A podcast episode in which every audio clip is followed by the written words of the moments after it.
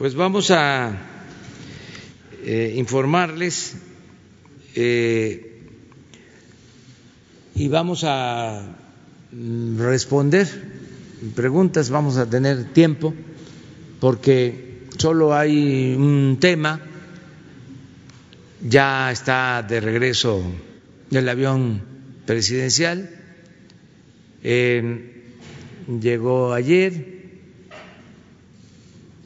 continúa el proceso de venta, hay dos eh, ofertas, inclusive ya hay un anticipo de una de las empresas, no se ha eh, cerrado la operación, en definitiva, porque se está buscando la mejor opción. Desde luego se tiene que vender a precio eh, de avalúo.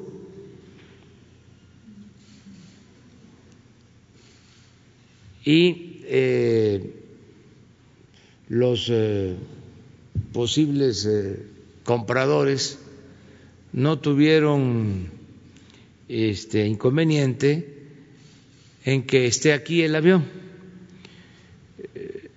va a estar en el hangar presidencial. Ustedes recuerdan que ese hangar se construyó en el sexenio anterior para guardar el avión. Costó ese hangar o se cobró por ese hangar cerca de mil millones de pesos. Hay información al respecto. Y eh, ahora que se decide hacer el, aeropuerto en Santa Lucía, no eh, va a haber necesidad de eh, desmantelar no solo el hangar presidencial, sino todo el aeropuerto, porque el proyecto de construir el nuevo aeropuerto en Texcoco implicaba cerrar el actual aeropuerto y el de Santa Lucía, porque supuestamente eh, iba a haber interferencia aérea. No era así, la verdad era que querían urbanizar las 650 hectáreas del actual aeropuerto. Había un proyecto para hacer una avenida que llegara hasta el nuevo aeropuerto de Texcoco y se iban a comercializar los terrenos, una especie de Santa Fe allá en Texcoco, por eso se defendía tanto ese proyecto. Y también se iba a clausurar la base aérea de Santa Lucía. Eso para tener el contexto ¿no? general, porque a veces se olvida. El caso es que en ese plan se tenía que desmontar el em, hangar presidencial. Ahora ya no hace falta y el avión regresa a este hangar presidencial. Vamos a visitar el hangar presidencial y el avión el lunes Vamos a llevar a cabo allá la reunión de seguridad y también la conferencia para que ustedes conozcan el avión. Pero pues queremos este informar que ya está de regreso el avión eh, casi no estuvo en México eh, a partir de que nosotros llegamos a la, a la presidencia, a los pocos días se, se fue para mantenimiento y ya para ponerlo en venta. Entonces ahora sí lo vamos a poder tener acá para este, mostrarlo. Entonces, si les parece, eh, vamos a conocer unos videos que se tomaron ayer, un video y otro que explica cómo es el avión. Eh, la Secretaría de la Defensa eh, es la encargada de manejo de este avión, la Fuerza Aérea Mexicana. Ellos, los oficiales especialistas de la Fuerza Aérea Mexicana han estado a cargo del mantenimiento, del cuidado de este avión. Entonces, si les parece, ponemos el video de la llegada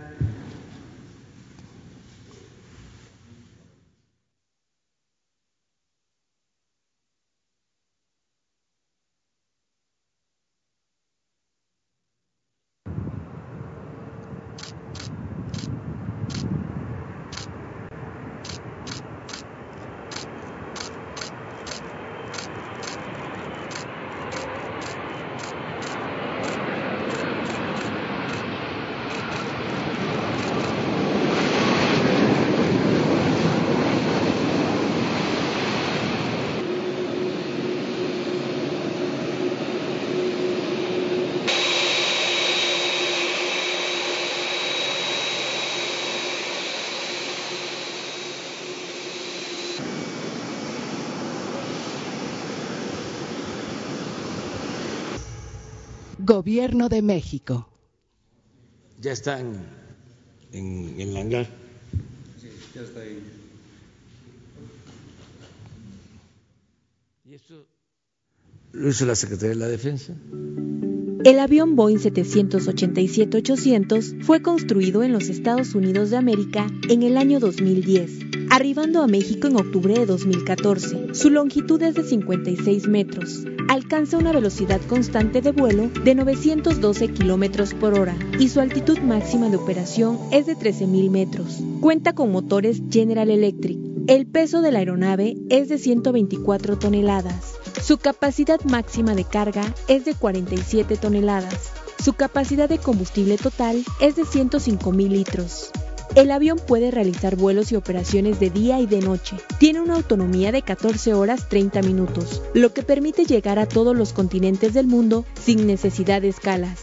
Cuenta con capacidad para transportar a 80 pasajeros en su configuración de cuatro secciones, proporcionando una calidad VIP única en el mundo.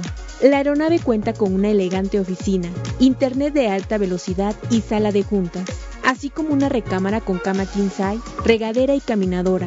Es importante destacar su tecnología de punta, ya que cada asiento cuenta con una pantalla digital personal, sistema de entretenimiento y teléfonos satelitales para la comodidad de los pasajeros. Sus innovadores motores ofrecen una reducción de hasta 60% del ruido en la cabina, además de contar con sistemas que mejoran la calidad del aire. Ha acumulado un tiempo total de vuelo de 1.698 horas con 40 minutos. Gobierno de México. Bueno, pues esto es, acuérdense nada más eh, que se tomó la decisión de, eh, además de vender el avión, de hacer una rifa que se va a llevar a cabo el día 15 de septiembre. Ya se han vendido muchos boletos de la rifa eh, y el lunes tanto el director de Manobras como el director de la Lotería Nacional nos van a informar sobre cuántos boletos se han vendido, cuánto se tiene ya eh, recaudado, porque todo ese dinero y lo que se obtenga también por la venta del avión va a ser para eh, comprar equipos médicos, para eh, mejorar eh, los hospitales públicos donde se atiende la gente pobre del país. Entonces, ese es el, propósito, es también eh, pedirle a, a, la gente que nos ayude este, comprando el boleto, ya lo están haciendo muchos empresarios que nos están apoyando eh, para tener eh, recursos suficientes, eh, más de lo que se va a lograr con la venta del avión. Les hablaba yo de dos compradores, uno de ellos lo que ofrece es pagar la mitad del valor del avión en equipos médicos supervisados por la ONU y la otra mitad en eh, efectivo. La otra oferta sí es solo en efectivo. Se está viendo por eso qué conviene más. Por eso no se ha decidido. Adelante, a ver. Buenos días, presidente. Alberto Rodríguez, de CDP Noticias. Eh, esta, sobre la reforma a las pensiones de ayer, anunciada ayer, eh, hay sectores que están preocupados de que venga acompañada por una reforma fiscal eh, en donde a los empresarios se les baje demasiado los impuestos o que haya algún tipo de compensación por lo que van a estar dando de aumento a las participaciones para el retiro. Eh, su opinión al respecto y también su opinión sobre el consenso que se alcanzó ayer en el Congreso para elegir a los cuatro consejeros del INE. Gracias. Bueno, la primera pregunta, este, no hay eh, ningún acuerdo en ese sentido por eso nosotros vimos bien la eh, propuesta del sector empresarial, porque significa que ellos son los que aumentan su participación, es decir, van a eh, eh, destinar más recursos para las pensiones de sus trabajadores. Es el sector privado el que tiene la mayor aportación, aunque también el sector público, porque eh, se están incluyendo las pensiones de los adultos mayores. Y esas pensiones eh, van a ir aumentando porque ya está en la Constitución, ya no son programas de gobierno, ya son derechos adquiridos. De acuerdo al artículo cuarto de la Constitución, eh, se tienen que entregar estas pensiones, son universales, es decir, a todos, y año con año se tienen que incrementar. Eh, está eso establecido en la Constitución y se eh, empata con lo de ayer, con la propuesta de ayer. De modo que eh, sí es una aportación eh, adicional que van a recibir los trabajadores. Se podría decir, eso ya estaba, sí, ya eh, se había aprobado, ya se elevó a rango constitucional, lo de la pensión, pero esto termina de asegurarlo.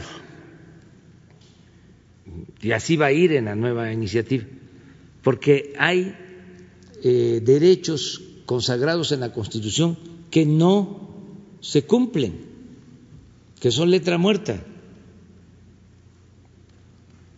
Por ejemplo, desde hace 25 años o más se aprobó también en el artículo cuarto el derecho a la salud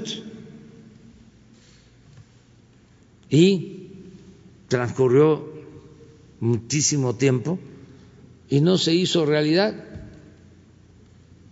porque solo la mitad de la población tiene seguridad social, la otra mitad no tiene, crearon lo del llamado seguro popular, que ni era seguro ni era popular, pero ya estaba en la Constitución, nada más que no se cumplía. ¿Y qué es el derecho a la salud?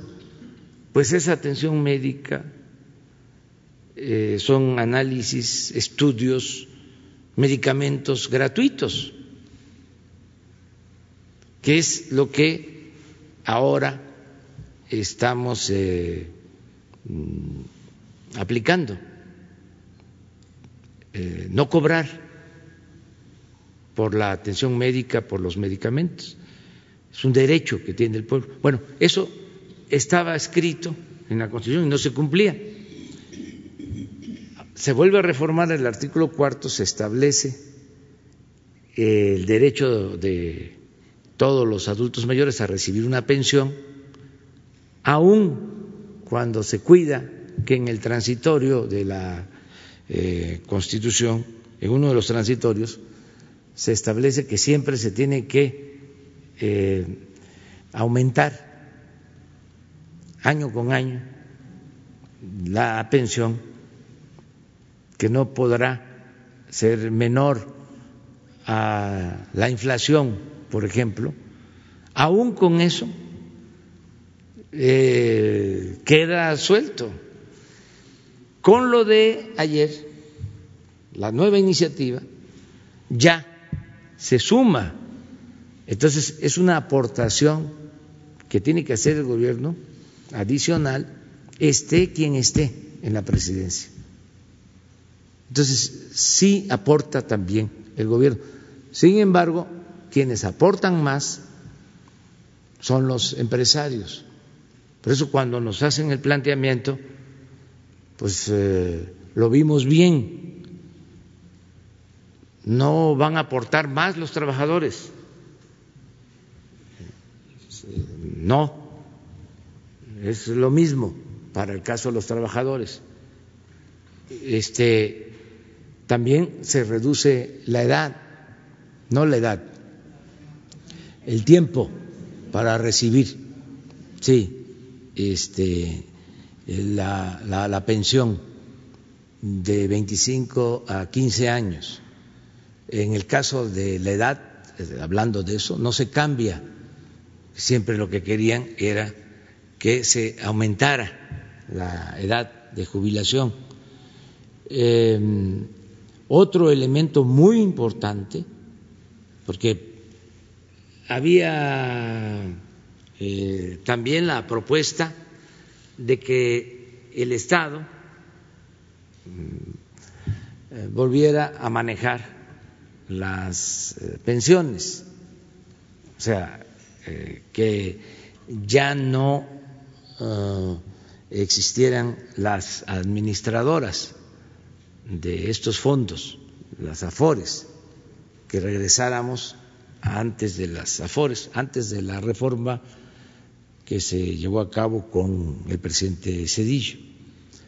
Eh, dijimos, bueno, eh, se debe analizar, no lo descartemos, pero se optó por mantener el mismo sistema de afores con eh, una condición que creo que es interesante, disminuir el costo de eh, administración de las pensiones, eh, bajarlo a el estándar internacional. Esto también en beneficio de los trabajadores. Porque cuando comenzaron las AFORES, eh, los montos que cobraban por el manejo de los fondos eran muy elevados. México era de los países que eh, este, tenían los trabajadores que pagar más, es donde se pagaba más por la administración de estas afores. Ahora, eh, la iniciativa que vamos a enviar se establece que es estándar internacional. Entonces, de por sí ya se había logrado un acuerdo de disminución del cobro de comisiones, ya está a menos de un punto en promedio, pero va a bajar más. Esto también en beneficio de los trabajadores. Por eso mm, se decidió que continúe el sistema eh, de Afores, pero eh, con eh, estos cobros que los consideramos pues justos o de acuerdo a lo que se cobra en otros países, ¿no? que no era así. Entonces eso es lo que puedo comentarte sobre eso. Pues está bien, lo veo bien, no este lo rechazo porque eh, hubo una votación pues mayoritaria desde luego fue un acuerdo que se tomó, pero la democracia también implica acuerdos. Yo lo único que les pido de manera respetuosa a los nuevos consejeros que actúen con honestidad, que sean eh, imparciales, que no eh, se sometan ni a los partidos ni al gobierno, que representen al pueblo. Y que de verdad juren cumplir con el que haya democracia en México. Es un momento histórico en el que podemos dejar establecida, en definitiva, la democracia como forma de vida y como forma de gobierno. Que se respete la voluntad del pueblo, gane quien gane, que se destierre el fraude electoral, que quede para el anecdotario el ratón loco y las urnas embarazadas y la falsificación de actas y la quema de boletas y los fraudes, la compra del voto, el acarreo que ya nada más sea asunto del pasado que las nuevas generaciones eh, pues eh, lo conozcan por los libros. Va a ser importantísimo porque no ha habido democracia en nuestro país, destellos de democracia en la historia, pequeños periodos. Pero imagínense, tres siglos de dominación colonial. Desde España mandaban a los virreyes y los virreyes nombraban a los llamados alcaldes mayores, a los estados. Luego con la independencia, toda la primera mitad del siglo XIX, Antonio López de Santana, once veces presidente de México. México, país de un solo hombre. En la segunda mitad del siglo XIX, Porfirio, 34 años. Por eso el movimiento revolucionario, con la bandera del sufragio efectivo y la no reelección,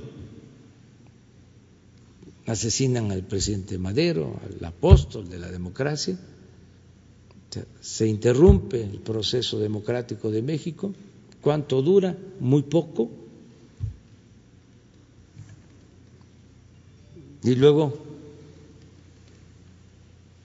ya viene el partido único, se avanza con la revolución en el terreno social, en lo económico, pero en lo político sigue lo mismo. Decía don Daniel Cosío Villegas que ya no estaba don Porfirio, pero se había quedado doña Porfiria. ¿Cuánto tiempo así?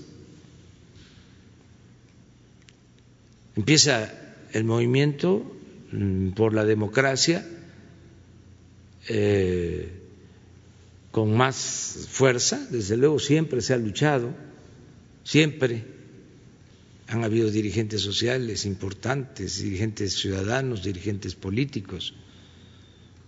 Son procesos que se dan. No, no hay que olvidar de dónde venimos. Los que han abierto eh, brecha, camino, los que han eh, sufrido por los cambios, que han perdido la vida, cuántos en la lucha democrática, cuántos este, fueron encarcelados. Es un proceso de liberación, un largo camino, como decía Mandela, hacia la libertad. Entonces en el 88 irrumpe muy fuerte el movimiento, fraude, continúa el movimiento, se sigue luchando por la democracia, hay este, por primera vez un triunfo de un partido opositor en el 2000 ya no gana el partido de siempre y se pensaba que con eso venían los cambios. Y falló el proceso, continuó lo mismo.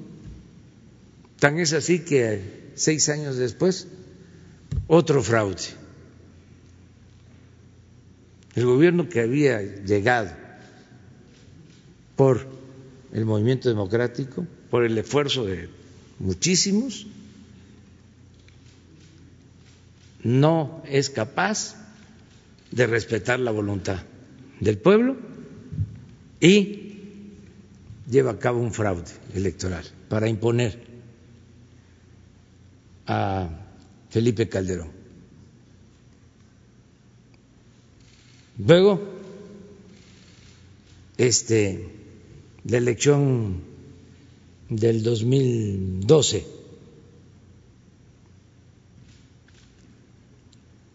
con muchísimo dinero.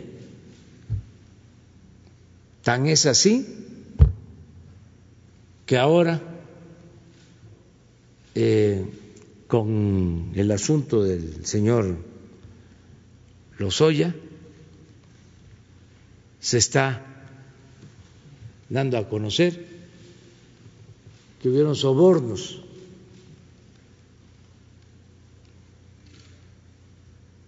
para eh, usar recursos en eh, campaña. Se sigue luchando y ahora pues este la gente dice basta y se triunfa. Entonces estamos obligados a consolidar el cambio democrático. y las autoridades electorales pues tienen que estar a la altura de las circunstancias y dejar ya el hábito democrático establecido. Entonces los que fueron nombrados ayer pues tienen que eh, tener eso presente, que no se dejen manipular por nadie, que sean íntegros, rectos, que tengan como amo al pueblo de México, que piensen en hacer historia. Eso es lo que yo podría opinar. Y luego tú. Gracias, presidente. Buenos días a todas y a todos. Lisbeth Álvarez, del diario Basta y Grupo Cantón. Presidente, sobre la aeronave, saber cómo cuánto tiempo se prevé que esté guardada y saber el costo total de su mantenimiento de la aeronave. Esa es mi primera pregunta y una segunda, si me lo permite. Gracias. Bueno, sobre el mantenimiento, eh, si les parece, el lunes se da el informe. Eh, pues eh, no ha costado más porque nuestros adversarios están hablando de lo que ha costado ¿no? mantener el avión, lo que costó mantenerlo en Estados Unidos. No, es lo que se tiene que pagar por mantener un aparato de ese tamaño, de esa dimensión. Cuesta mucho el mantenimiento, la operación. Imagínense cuánto también nos hemos ahorrado de no usarlo. Eh, mm, puede ser que el lunes hagamos la presentación porque tenemos que estar este, contrarrestando la desinformación. Hay mucha mala leche, así se dice coloquialmente, cuando hay mala fe. Eh, entonces, no estaría de más este, recordar cuánto costó el último viaje del presidente Peña a Colombia o Argentina. ¿Cuánto costó un viaje? Porque se tiene documentado. Eh, me acuerdo que nada más eh, en Internet en gastos de Internet fueron siete millones, que tampoco es que se haya gastado eso. Lo que pasa es que los administradores inflaban todo. Pero sí estaría bien, ¿no? Porque eh, creo que el reforma ese que saca hoy sobre para variar, este, de que costó eh, mucho el mantenimiento allá en Estados Unidos. Entonces, pues vamos a, a, contrastar para que esté la información completa, porque si no, nada más este, es una sola visión. Entonces, el lunes informamos. ¿Y qué otra cosa eh, preguntamos? Una segunda pregunta. Estuvo circulando información que su prima en el estado de Tampico estaba enferma por COVID. ¿Qué nos podría decir al respecto? Sí. Gracias. Sí, tengo familiares enfermos. También, desgraciadamente, eh, han perdido la vida, familiares. Como pasa lamentablemente, ¿no? En estos casos es una pandemia y amigos y conocidos y familiares. Así es. Pero pues a todos les deseo la recuperación, los que están hospitalizados, que salgan, sobre todo los que están en terapia intensiva, y los que ya se nos adelantaron, pues este, ofrecer a los familiares nuestro pésame permanente, nuestro abrazo fraterno. Ya lo hice el domingo eh, pasado y lo vamos a seguir haciendo porque son pérdidas de vidas humanas, es muy doloroso lo que está sucediendo.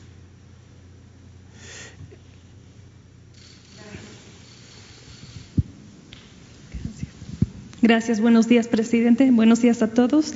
Del SPR, Canal 14, Sharon Smog. Son tres preguntas. La primera es saber cómo va el proceso de extradición de César Duarte en Estados Unidos y con Canadá sobre la localización de Tomás Herón.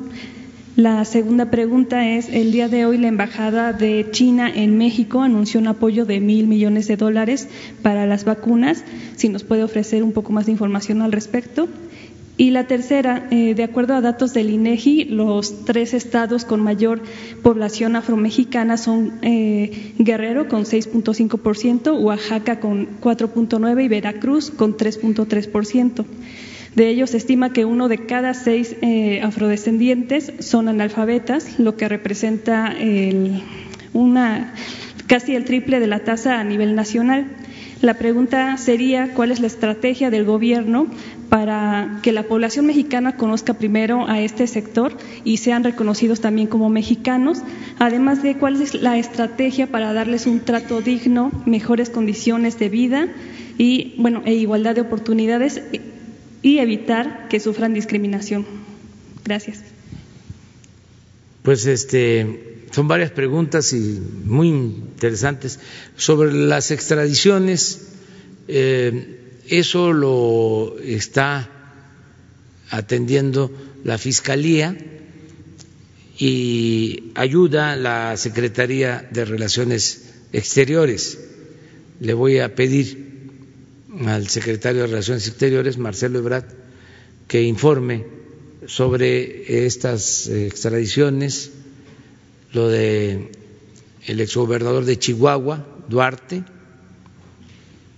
y eh, el señor Cerón, mm, que está en Canadá, que Marcelo informe eh, el estado en que se encuentran estas gestiones, estos trámites. Ahora hay cooperación mm, de parte de los gobiernos extranjeros. Antes solo se le pedía a México que este, enviara a eh, presuntos eh, delincuentes a Estados Unidos, sobre todo, y no enviaban ellos a quienes eh, habían cometido delitos en México. Luego está pendiente el que se devuelva a México lo que se eh, les confisca en Estados Unidos, si el dinero eh, salió de México. Todo eso lo estamos eh, revisando. Hay este, cooperación con el gobierno de Estados Unidos para que haya entendimiento. El embajador de Estados Unidos en México eh, es eh, un diplomático respetuoso de nuestra soberanía y eh, comprometido a ayudar para mantener buenas relaciones entre los dos gobiernos. Entonces, Marcelo va a informarles sobre esto. No eh, hemos tenido ningún obstáculo en las solicitudes. En el caso del señor Duarte, eh, originalmente no se procedía porque eh, no estaban bien hechos los expedientes o no se habían elaborado adecuadamente, ya sea por falta de profesionalismo o de manera intencionada, pero se arregló y por eso eh, eh, procede la extradición. Sin embargo, Marcelo Ebrard puede hablar más sobre este tema. ¿Cuál es la otra pregunta? Sobre el apoyo que va a dar China para las vacunas. Eh, estamos eh, muy agradecidos con China,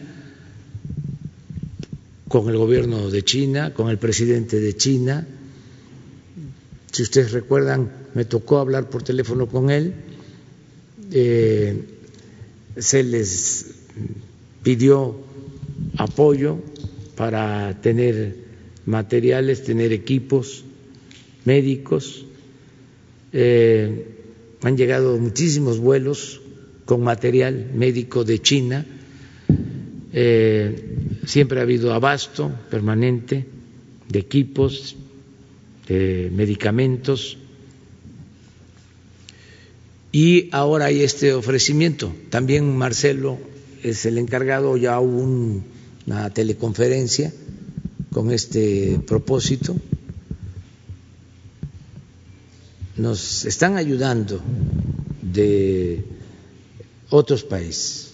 Yo ya le agradecí en mi informe al gobierno de Cuba, al gobierno de China, al gobierno de Estados Unidos. Ayer eh, le agradecí al Papa Francisco me visitó el nuncio apostólico porque envió el Papa eh, equipos médicos para atender enfermos del COVID. Oficialmente nos pidieron que eh, decidiéramos nosotros a dónde enviar esos equipos. Se acordó que se utilizara en un hospital del estado de Querétaro. Entonces, ha habido mucha solidaridad, mucho apoyo con México y nosotros pues también hemos eh, correspondido, hemos ayudado en todo lo que se puede. ¿La otra pregunta? Sobre los afrodescendientes. Ah, este Ahora sí voy a usar la palabra no me gusta, pero eh, porque creo que hay otras formas de decirlos, pero eh, hay un término que se acuñó recientemente que es visibilidad.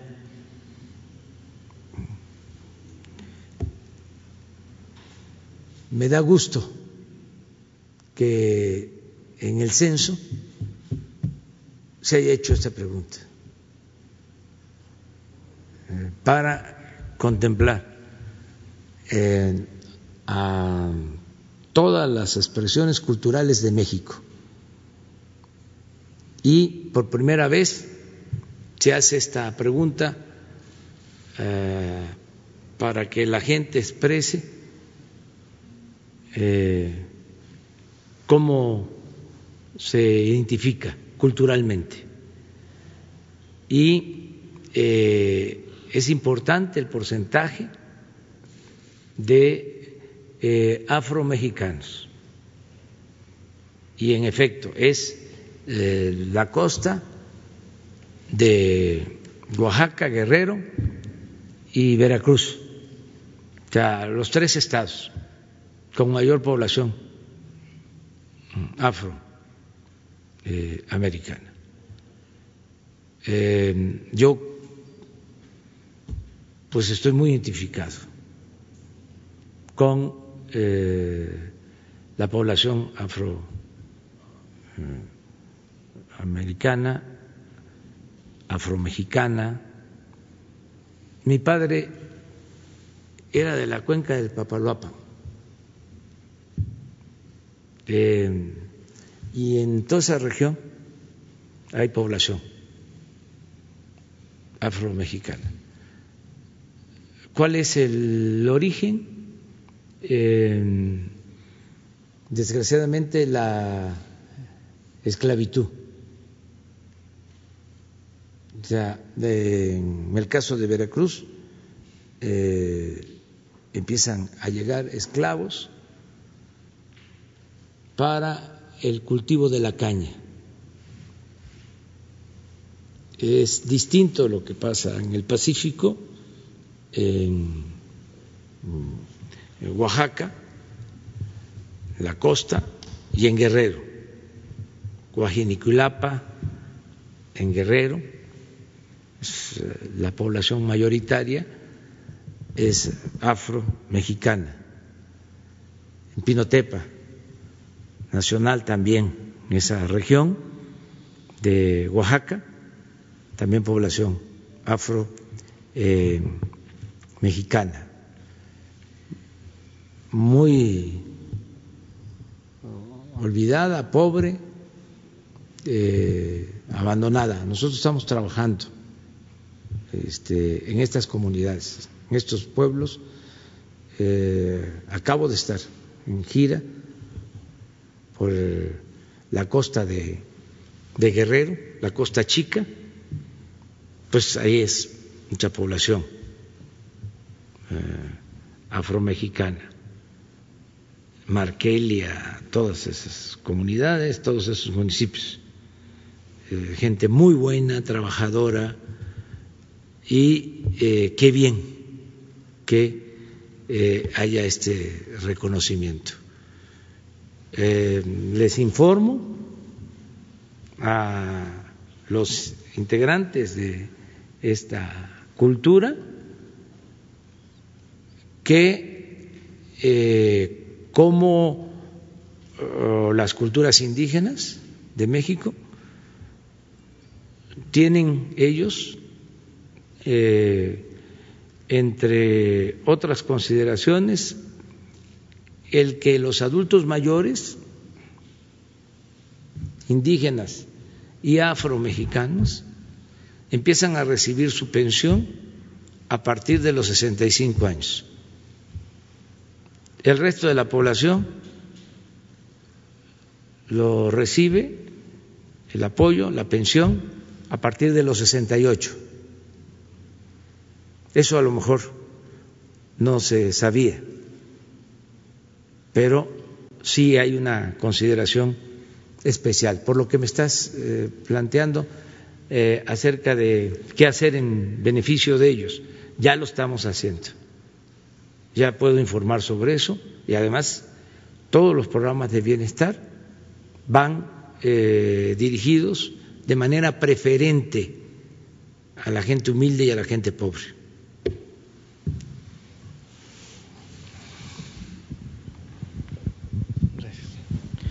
Buenos días, compañeras y compañeras de los medios. Buenos días, señor presidente, y también buenos días al secretario de Defensa. Este, presidente, antes que nada, eh, bueno, mi nombre es Héctor Tlatepa y, represento al medio independiente Puntos Suspensivos, Radio Puntos Comunicación. Antes que nada, y como siempre, y como también ya es una costumbre de parte del medio, pues nuevamente agradecerle, presidente, por el hecho de atender a la petición que realizamos el pasado 14 de julio aquí en la mañanera. Me refiero a la petición que hicimos, eh, eh, para la petición que hicimos para que se activara el mecanismo de protección para el, este, para el compañero comunicador Hans Salazar, el cual pues está aquí presente y pues también ya él tendrá oportunidad de agradecérselo personalmente pero fue atendido, ya cuenta con ello y pues agradecemos por, este, por esta petición, por este llamado.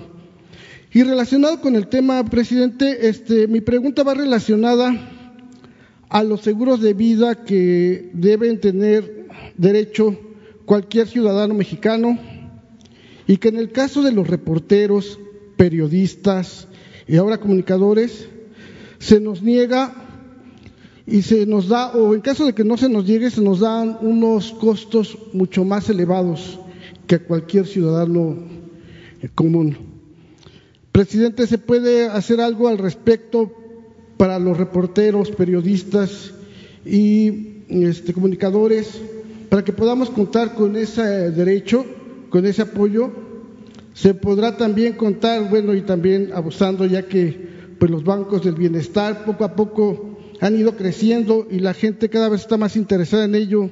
A lo mejor que se pudiera pensar en que los mismos bancos del bienestar nos pudieran brindar ese beneficio o esas prestaciones.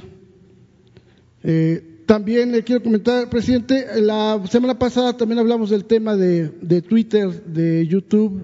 Le hicimos la, usted, bueno, nos comentó que Twitter, el director de México ya iba a venir. Parece pues no se pudo ya esta semana pero ver una posible fecha, si sigue en pie, este, eh, que vaya a venir el director de Twitter. Y en todo caso también recordarle que le habíamos hecho la petición a ver si era posible que pudiera venir el director de Google México o de YouTube en especial, porque siguen los ataques de parte de youtubers que hacen cuentas falsas y están tumbando las cuentas de otros compañeros, ¿no? Y reciben muchos ataques. Y si me permite, ya una última pregunta. Muy bien, pues este eh, lo de Hans ya está atendido eh, y vamos nosotros a seguir protegiendo de amenazas a todos los ciudadanos y eh, a ustedes, periodistas, mujeres y hombres que se dedican a este noble oficio de informar. Ojalá y vaya bajando la confrontación, que no haya odio,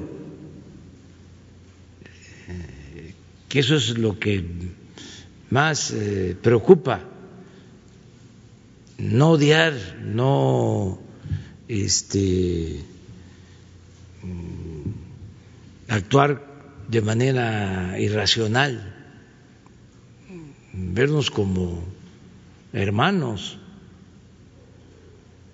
si acaso como adversarios, no como enemigos, adversarios a vencer, no enemigos a destruir,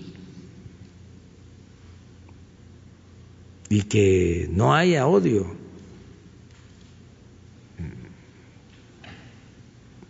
desgraciadamente hay un movimiento mundial este de grupos ultra conservadores. No es un asunto nada más de México.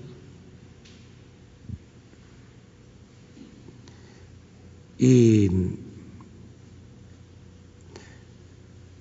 es este muy eh, triste por lo irracional, por el odio, eh, es una especie de fanatismo, eh, se, se, este,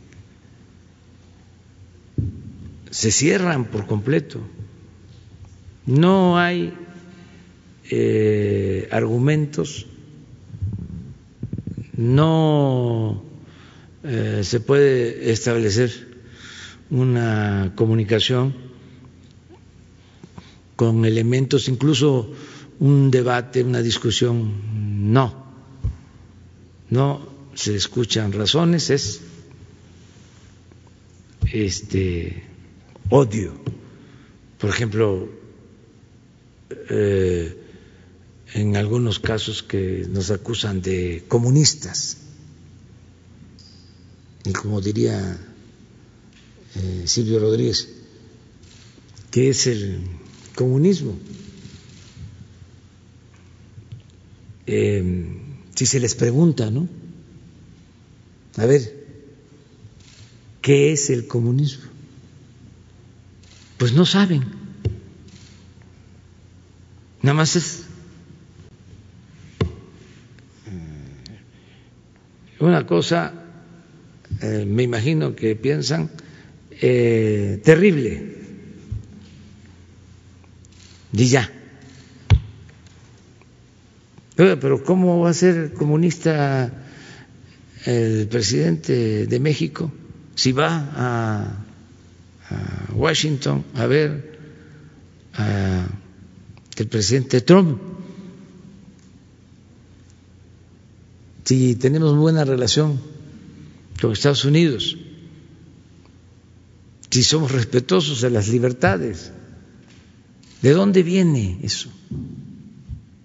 Nada, no hay ningún fundamento. Es lo irracional. Y no solo es la gente que se siente afectada por la transformación, no solo son los que pierden sus privilegios, es gente que tiene un pensamiento conservador de sectores de clase media aspiracionista,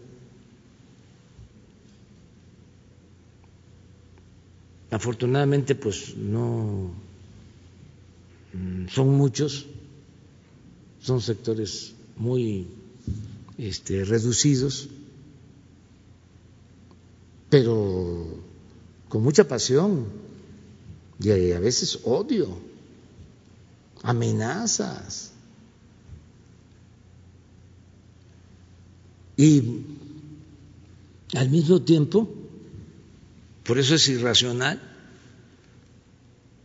muchos de ellos van a los templos, van a la iglesia y confiesan y comulgan, pero olvidan los mandamientos. ¿Y dónde está el amor al prójimo?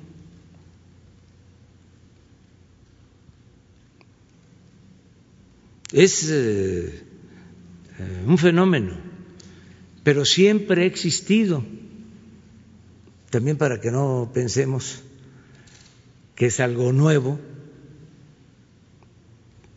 En la izquierda eh, se sostiene que se puede desaparecer a la persona pero no a las ideas. Las ideas no mueren. Pero eso mismo también aplica para el pensamiento conservador. Las ideas no mueren. Sean ideas de transformación o ideas retardatarias se mantienen. Por ejemplo, cuando se expulsa a los extranjeros que invadieron, cuando el movimiento de reforma y de intervención, cuando se termina con la monarquía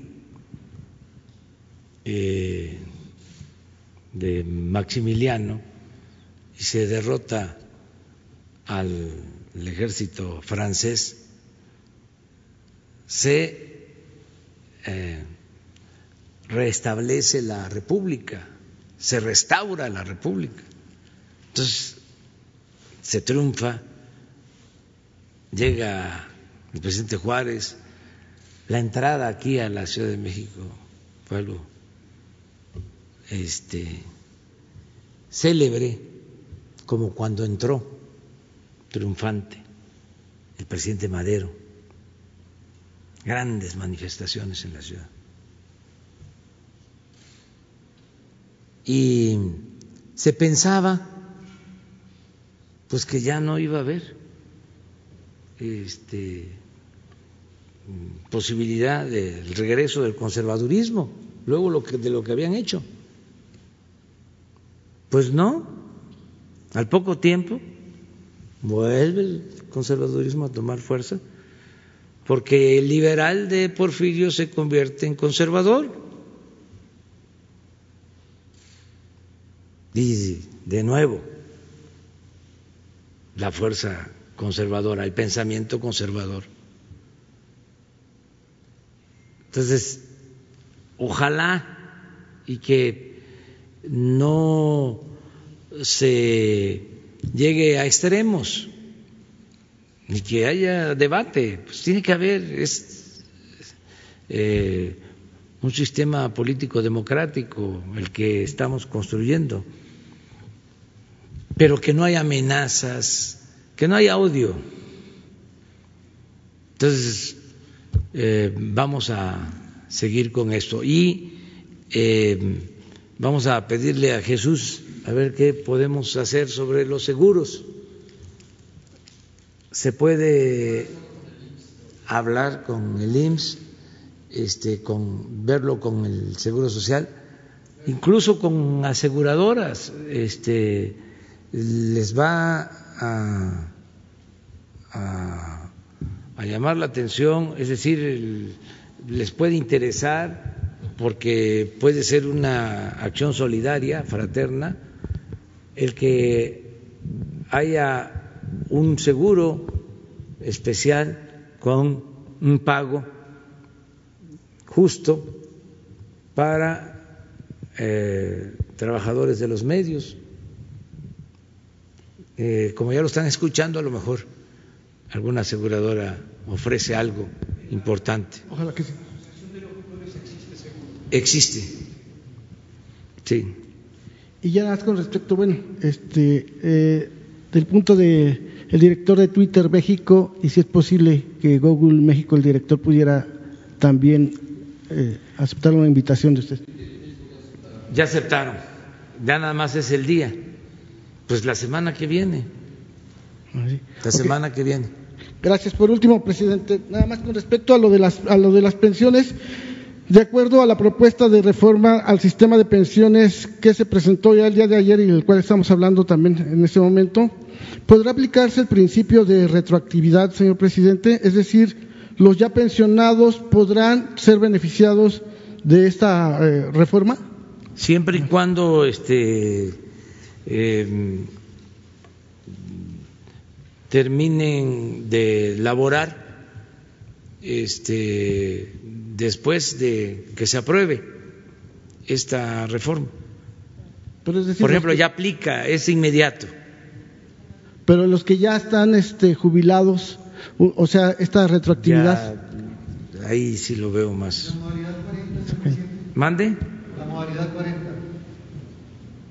Sí, eh, no podría yo responderle sobre eso. Este, este, lo que considero es de que aplica de inmediato. A ver, pásale el micrófono. Gracias, presidente. Fel- Felipe Fierro de tiempo.com.mx y Puente Libre MX. Lo que pasa es que sí, en la presentación que hicieron ayer no quedó claro algunas cosas importantes, por ejemplo, qué papel van a tener los que ya están actualmente, si solamente aplica para los nuevos contratados, de los que ya están, qué pasa con los que están próximos a jubilarse. A eso sí se les incluye. Y el- la modalidad 40, que es una modalidad del sistema no actual vigente, sino del anterior, que permitía cotizaciones especiales. Y eso está todavía en el aire. Y la gente pregunta, bueno, ¿qué va a pasar? ¿Me va a convenir o no me va a convenir? ¿Me espero? La posición exacta que debe tener la gente actual, o la va a ser solamente para las nuevas, o hay un periodo mixto para los que ya están, pero van a poder cotizar en Yo siguiente. entiendo que preguntaste ayer y te contestaron Sí, me contestaron que entraba inmediato, que no va a haber un periodo de transición. de inmediato, sí. Pero ¿qué pasa con la gente? O sea, Pues yo creo que, eh, bueno, vamos a pedirle al secretario de Hacienda que venga y vamos a seguir informando y vamos a seguir aclarando para que se conozca más y eh, podamos perfeccionar la iniciativa, si hace falta algo.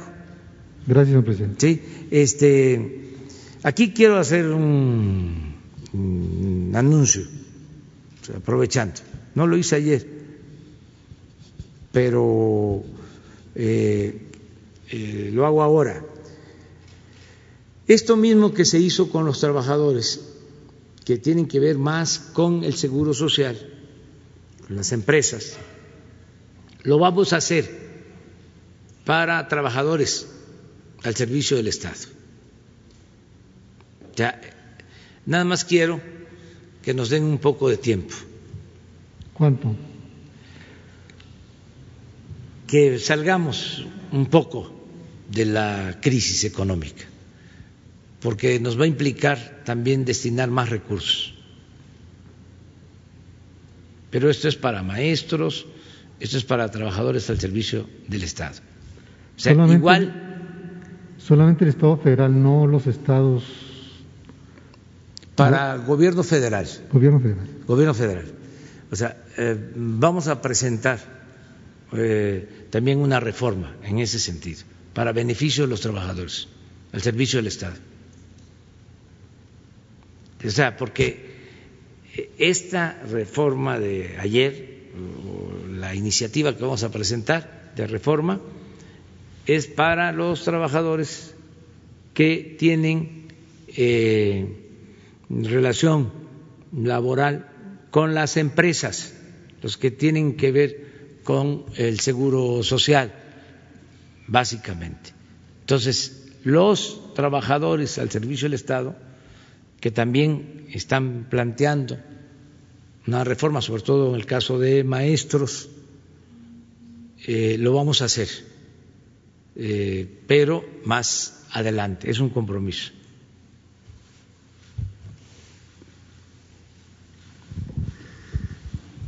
Buenos días, presidente. Yo quiero preguntarle dos cosas sobre el tema del avión. El primero es por qué decidieron regresar el avión a México y la segunda es eh, por qué se está aceptando una oferta de 120 millones de dólares si el avalúo del año pasado de las Naciones Unidas fue de 150 millones de dólares. Bueno, este, en el primer caso se regresa porque ya se terminó todo el proceso de mantenimiento. Eh, estaba en un aeropuerto en donde no había eh, un buen resguardo, no tenía eh, techo el hangar donde estaba, estaba la intemperie. Está mejor aquí, más este, cuidado. Eh, Esa fue una de las razones. Además, no nos afecta en cuanto a la venta. Los posibles compradores dijeron de que esté donde esté el avión y que si estaba aquí, si se terminaba la operación, de aquí se lo llevaban. Se les consultó sobre eso. O sea, no hay ningún problema. Lo otro, pues es que también eh, se necesita que se haga la promoción para la rifa. Necesitamos vender los boletos.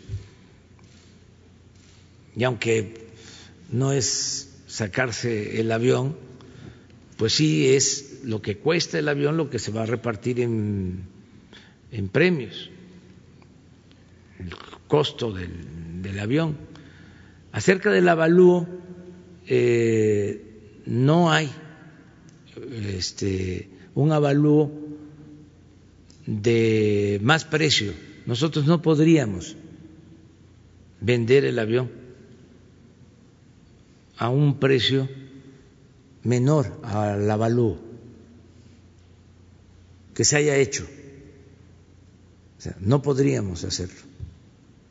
Tiene que ser eh, formal, tiene que ser un avalúo realizado eh, por el gobierno de México y avalado por la ONU, o sea, respaldado por la ONU. Esto el lunes lo vamos a explicar. O sea, para que eh, no haya duda. Y si me permite una segunda pregunta de otro tema es ¿Cuál es su opinión acerca de las acusaciones de que el delegado en Guerrero, Pablo Almícar Sandoval, usa los programas sociales en su beneficio? Eh, es decir, promueve su imagen eh, para eh, ser un posible candidato a la gobernatura de Guerrero.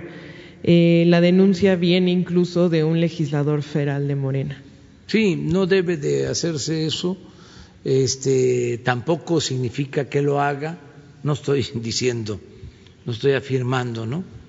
Que lo haga, eso este, tiene que ser la autoridad competente la que lo este, verifique y si es cierto sancione. Eso no se debe de hacer. Lo que debe de tenerse en cuenta es de que vienen elecciones.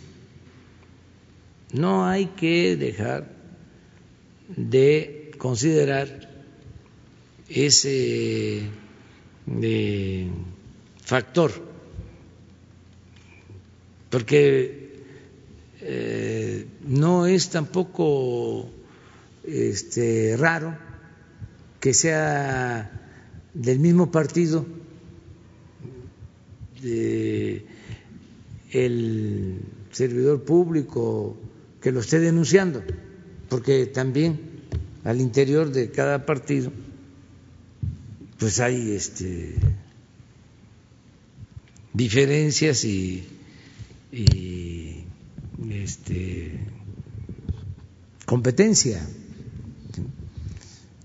Entonces, ahora van a haber muchas denuncias de ese tipo, hay que nada más cuidar que pues eh, se apeguen a, la, a la verdad, que sean reales, este, que no se politice. Es muy difícil ¿eh? el que no se politice, porque eh, en cualquier país del mundo, en los países que se considera están más avanzados en los temas de la política y de la democracia, es lo mismo. Este, se hacen acusaciones y se calientan los ánimos, se encienden las pasiones, en todos lados, es así. Entonces, eh, hay nada más que cuidar. Yo no voy a meterme ni voy a permitir que nadie, sea del partido que sea, utilice este programas eh, sociales, lo que se hacía antes, eso ya no. Nada más, eh, el que hace eso mm, le cae mal a la gente. O sea, en vez de que le ayude, le perjudica porque la gente está harta de esos abusos, de esa prepotencia, porque eso es lo que se padeció durante mucho tiempo. Habían candidatos que compraban contenedores en China de pelotas, de muñecas de juguetes para niños. Iban a las comunidades a repartir pelotas y muñecas y juguetes, cubetas. Bueno, se llegaba a extremos de que el día de la elección sacrificaban una vaca y entregaban carne en las comunidades más pobres. No, unos abusos tremendos. Contenedores de bicicletas. Y repartían antes de la elección bicicletas. Por cierto, bicicletas este, eh, muy malas, de mala calidad, que no aguantaban este mucho tiempo, traídas de Asia, por los votos, alcohol, no, es una historia de lo peor, de lo peor y reciente. Entonces eso ya no. Este, nosotros decíamos cuando estábamos en la oposición, no queremos candidatos ni de pollos ni de patos porque entregaban pollos y entregaban patos y puerquitos por los votos. Entonces todo eso debe desaparecer. Y el que salga ahí este retratado entregando algo como candidato, pues este se quedó en el almanaque. Ese le va a ir mal. La gente ya eh, está más despierta que nunca. Ya cambió la mentalidad del pueblo. Estos son los ciudadanos eh, maestros, tienen un nivel de conciencia elevadísimo, ya no son ciudadanos imaginarios, son ciudadanos de verdad. Ya no es de que se puede engañar al pueblo, se puede manipular al pueblo. Ya no es el tiempo de antes. Presidente, dice que la autoridad tendría que ver si, si es cierto o no es cierto la denuncia que hace este diputado. En este caso, debería de excusarse la titular de la Secretaría de la Función Pública por el, con el parentes, por el parentesco que tiene con, el delegado federal en Guerrero. Eh, hay otras instancias, ¿eh?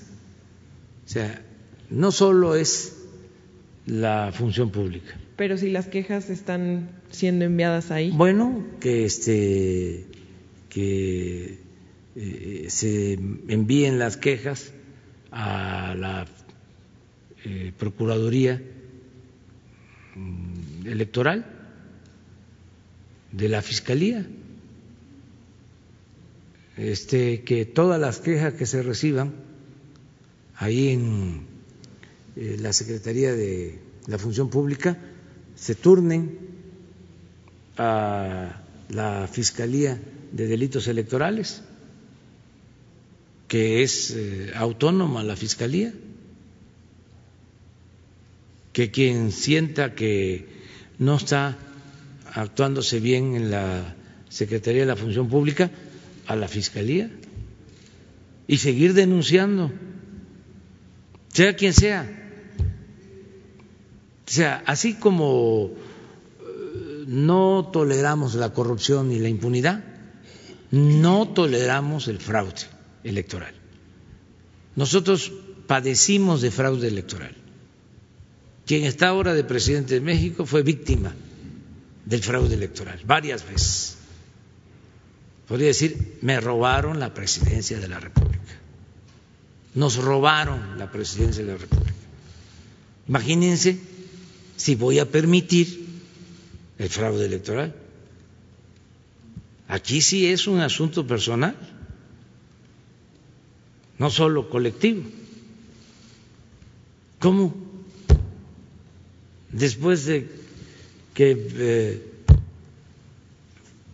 fuimos víctimas del fraude electoral, vamos a permitir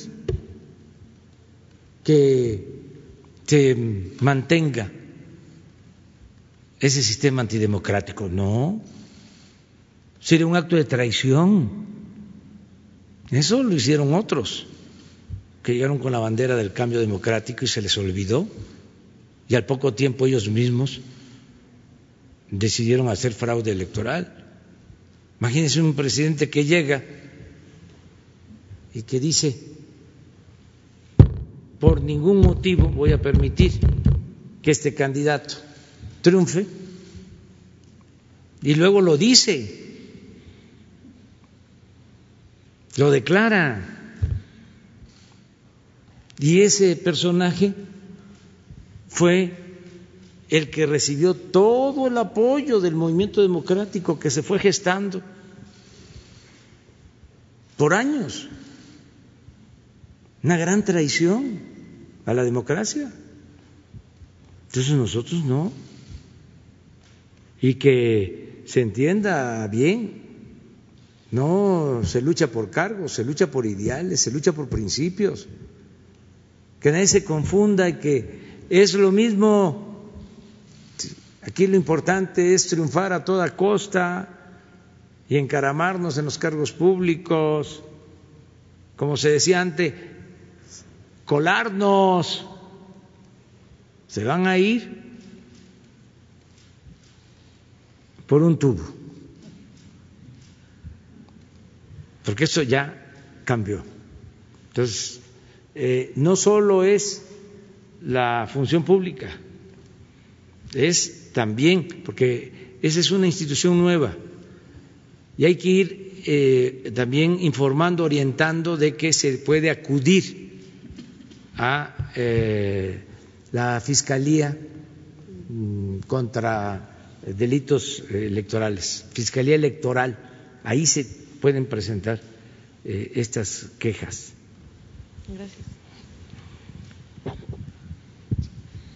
Sí, eh, gracias, eh, señor presidente. Demián Duarte, de Pasión por los Negocios, eh, Política y Rock and Roll Radio, Lobos FM de Sonora. Ayer le anticipaba, bueno, que le quería hacer algunas preguntas y planteamientos sobre mi estado, aprovechando, bueno, que va a estar próximamente en gira con nosotros. le reitero ahí el mensaje de que es muy bienvenido a Sonora, este, que será la novena vez, además, este, que, que nos visite.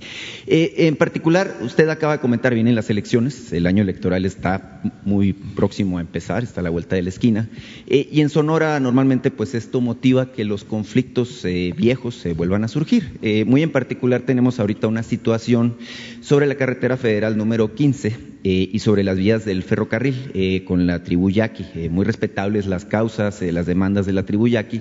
Sin embargo, normalmente cuando se aproxima el proceso electoral, pues hay intereses que mueven a ciertas facciones de la tribu pues, a, hacer este tipo de bloqueos.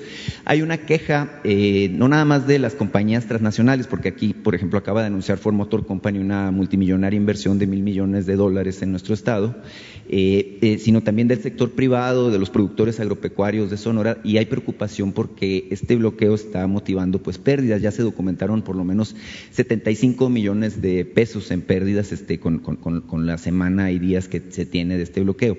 Eh, usted va a estar en Ciudad Obregón, muy, cerca de donde está el, foco de este conflicto. Este, la petición manifiesta que hay es bueno que sea la posibilidad de que el gobierno federal intervenga eh, mediando, ya que se trata sobre todo de demandas que atienden precisamente al asunto federal. Eh, y ayer decía Graciela Márquez Colín, me, decía por la tarde que ya se está trabajando, que ya incluso la Secretaría de Gobernación comisionó a alguien. Sin embargo, eh, sí es la desesperación de ver que se aproxima pues todo esto este, para pedirle su, su, intervención, señor presidente.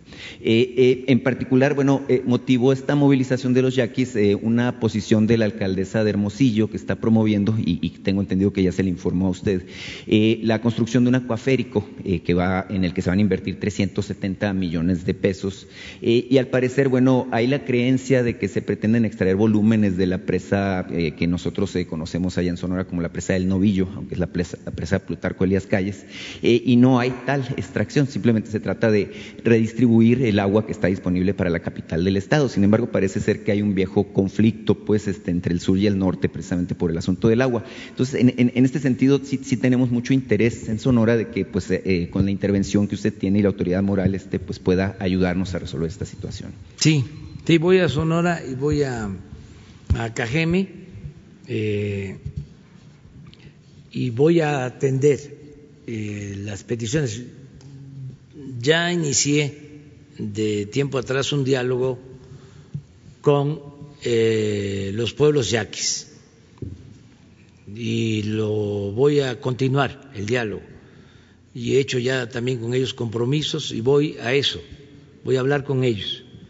Eh, vamos a cumplirles sus eh, demandas. Se está trabajando en ese propósito. Eh, tenemos que hacer justicia a los yaquis. es de los pueblos más oprimidos, reprimidos en la historia de México. Lo que hicieron con los yaquis en la época de eh, Porfirio Díaz mm, fue una infamia para quitarle sus tierras, eh, para despojarlos. no solo se les combatió militarmente, no solo se les asesinó, hubieron miles de muertos, se les desterró desde Sonora al sureste, a Veracruz, a Oaxaca, a Yucatán, a trabajar en las haciendas enequeneras. Eh, es una vergüenza en la historia de México. El año próximo, que se conmemora eh, pues 200 años de la independencia de México, que estamos pidiendo que se ofrezcan disculpas por abusos a eh, otros gobiernos, en particular al gobierno de España. Eh, nosotros también vamos a ofrecer disculpas eh, como mm, responsable, como representante del Estado mexicano por eh, esos latrocinios, por esos abusos que se cometieron. No podemos olvidar eh, esas injusticias. Entonces, con la revolución se reivindicó a los pueblos yaquis,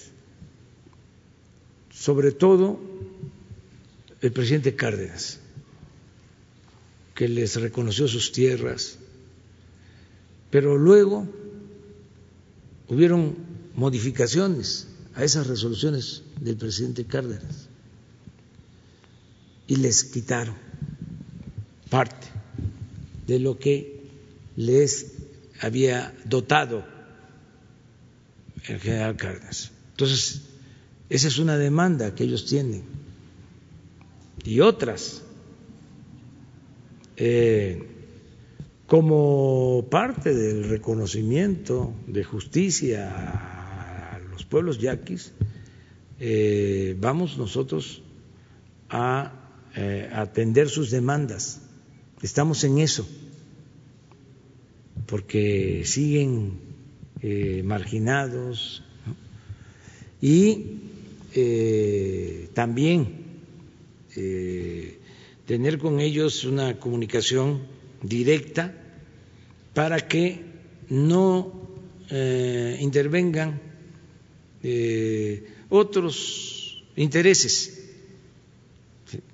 porque hay gente ahí también que se mete eh, no con buenos fines, no con buenas intenciones. Además está, como tú lo señalas, la cuestión política, lo que acabamos de hablar ahora. Es como lo que estamos este, eh, enfrentando en Chihuahua, que los que quieren ser candidatos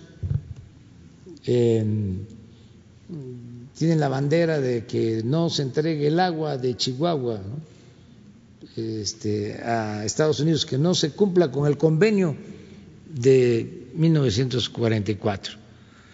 Y no saben el daño que causaría si no cumplimos con ese convenio. Bueno, los primeros perjudicados serían los ciudadanos de Chihuahua. Si se este, plantea la revisión de este tratado. Pero como viene la elección, ahí están todos los partidos, ahí están este, manipulando, en vez de eh, informarle a la gente de lo que se trata, engañan, por ejemplo, diciendo, se van a quedar sin agua los agricultores de Chihuahua. No es cierto, eso no lo eh, haríamos. Si se quedaran sin agua los em, agricultores de Chihuahua por cumplir con el acuerdo por el tratado, buscaría yo una entrevista con el presidente Trump para decirle, oiga, este, espérenos, no podemos ahora, ¿por qué se quedarían los agricultores sin agua? No podría yo este, eh, dar la espalda ¿no? a lo que eh, están eh, necesitando los productores. Pero no es cierto de que no haya agua. Es levantar una demanda ahora por la cuestión electoral. Entonces voy ahí a Cajeme y voy a hablar con los representantes de los pueblos yaquis. Y quiero tratar todo. Eh, y ya lo estamos viendo, ya la secretaria de Gobernación, Olga Sánchez Cordero, está trabajando, igual el secretario de Seguridad Pública, Alfonso Durazo, que es de Sonora, le he pedido también que intervenga este, que se busquen acuerdos, que se llegue a arreglos, que haya diálogo. Diálogo con compromiso, porque no se trata nada más de dialogar, sino de que haya compromisos y se cumplan esos compromisos. Entonces, eso es lo que puedo mandar a decir a los pueblos yaquis y a los eh, sonorenses. En, el, en, este caso, bueno, usted dice hay intereses, evidentemente hay quienes se asumen, familias que se asumen como los dueños del pueblo, ¿no? En el caso de Ciudad Obregón y pues al parecer son, los intereses que están en este momento interviniendo, ¿no? Para que la tribu pues esté tomando esta actitud del, bloqueo. Este, ojalá se resuelva. De hecho, en el mismo tópico, señor presidente, eh, hay inquietud en Ciudad Obregón en particular y, y, se, me, se, me pidió de parte de la comunidad que le, que, le planteara esto. Eh, ya ve que se anunció que se va a comprar o se compró el estadio Tomás Soros Gaitán, que está en el centro de, Ciudad Obregón en particular. Eh, sin embargo, hay una confusión, puesto que usted anunció que se incluía también a Ciudad Obregón en el, programa de las 50 ciudades donde se va a apoyar con 500 millones para infraestructura. Eh, la duda es si son los mismos recursos, si son recursos adicionales, eh, porque evidentemente en Cajeme hay muy fuertes necesidades, ¿verdad?, en términos de lo que es la infraestructura, de lo que es pues el, el, maltrato que tienen incluso las calles, este, las redes de agua potable, etcétera. Entonces, hay una hay una duda ahí respecto a si es lo mismo, si son montos distintos, este, si, qué, tipo de Yo creo que nos va a alcanzar para las dos, porque son 500 millones para Ciudad Obregón. O sea, nos va a alcanzar para lo del estadio y nos va a alcanzar para eh, mejoras urbanas. Eh, en el caso de Hermosillo, pues ya se eh, resolvió lo del estadio y falta el apoyo para eh, mejorar las calles, ese es un compromiso que tenemos. le digo a la gente de Hermosillo que igual a la gente de Obregón y de Sonora que se va a seguir trabajando en la frontera, seguimos trabajando mejorando la situación en Nogales, en San Luis Río Colorado. Tengo informes de eh, cómo se está eh, eh, mejorando todo el espacio urbano en esas dos ciudades y vamos a seguir invirtiendo. la justicia tarda, pero llega. me cuesta trabajo, o sea, ya ustedes lo saben, todos lo sabemos y lo padecemos. hay que estar empujando al elefante ya este, camina más, ya no está tan este, reumático, este, ya no es mañoso, eh, pero todavía es lento, es un cuerpo de avance lento. Eh, aquí aprovecho porque usted es el general para decir, eh, miren eh, la diferencia. A veces les tengo que decir a otros servidores públicos, poniendo de ejemplo lo que hacen los ingenieros militares en la construcción del aeropuerto Felipe Ángeles, ¿cómo van? Nadie pensaba que se iba este, a cumplir en tiempo, en presupuesto. Van avanzando. Casi les digo a otros, este, tengan para que aprendan. Eh, porque eh, gobernar el país eh, implica estar empujando quitando obstáculos, implica quitar trabas burocráticas. Nosotros padecemos también de eso, no solo los particulares. Imagínense si para conseguir un permiso de una obra pública nos podemos llevar hasta seis meses, ¿cuánto tiempo se lleva en un trámite un particular. Cuando decidimos hacer las sucursales del Banco de Bienestar en terrenos del gobierno para llegar a la escrituración de esos terrenos por todos los trámites, nos llevaba seis meses para poder iniciar la obra.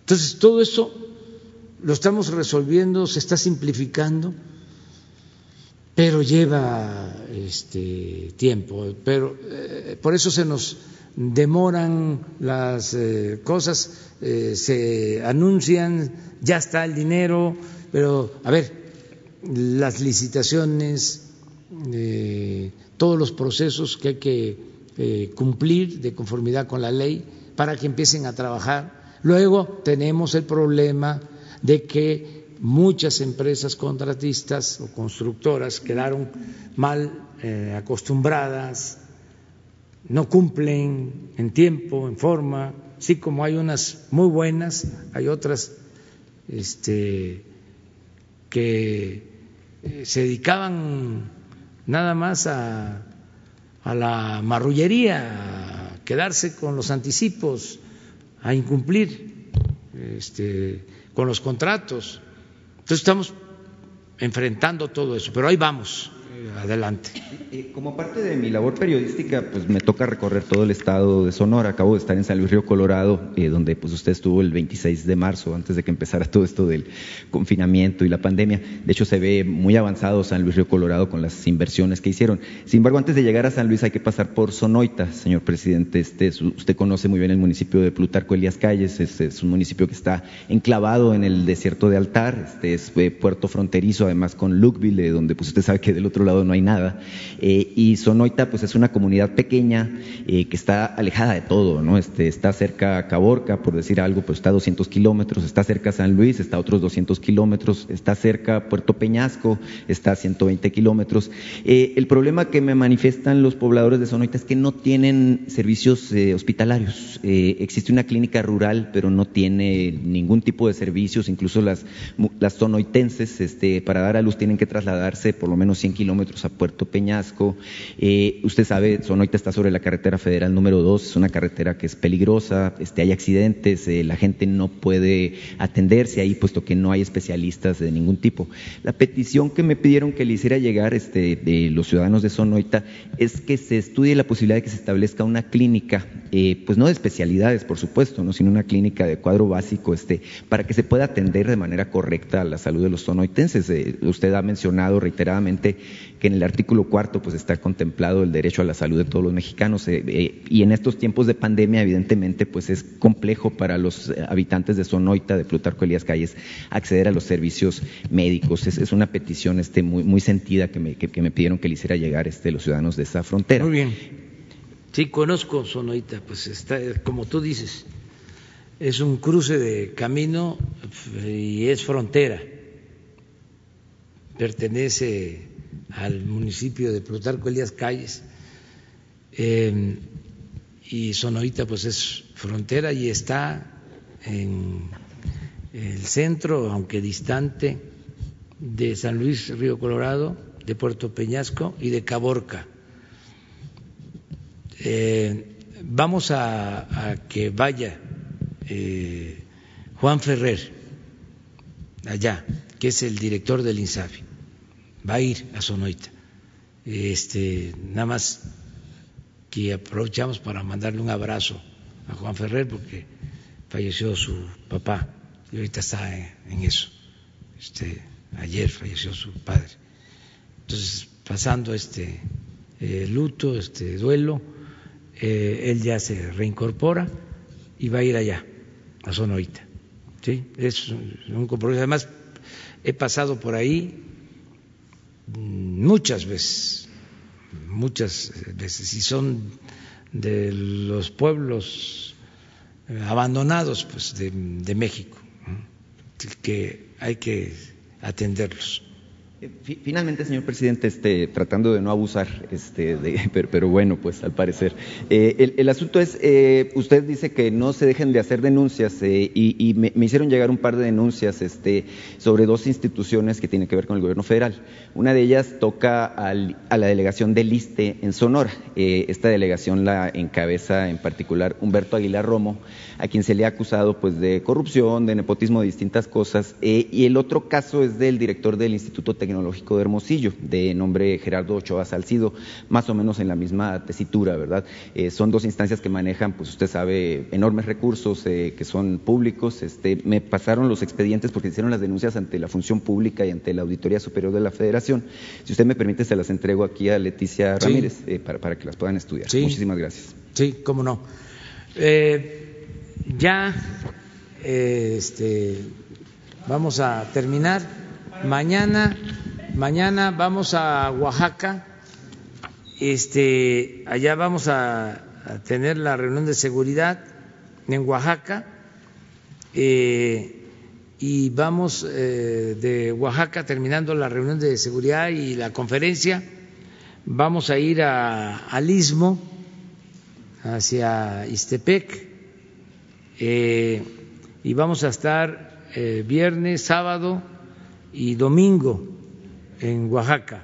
Vamos a Istepec, vamos a Salina Cruz y vamos a Puerto Escondido eh, a la supervisión de la carretera de eh, Oaxaca a Puerto Escondido, también a supervisar la carretera de Oaxaca al Istmo, a eh, supervisar los trabajos del tren del Istmo a supervisar los trabajos en la refinería de Salina Cruz y en el puerto de Salina Cruz. Entonces están invitadas e invitados.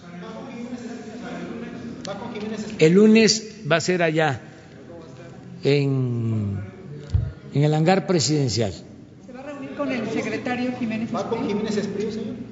Sí, me voy a reunir hoy. Sí, este, un momento más.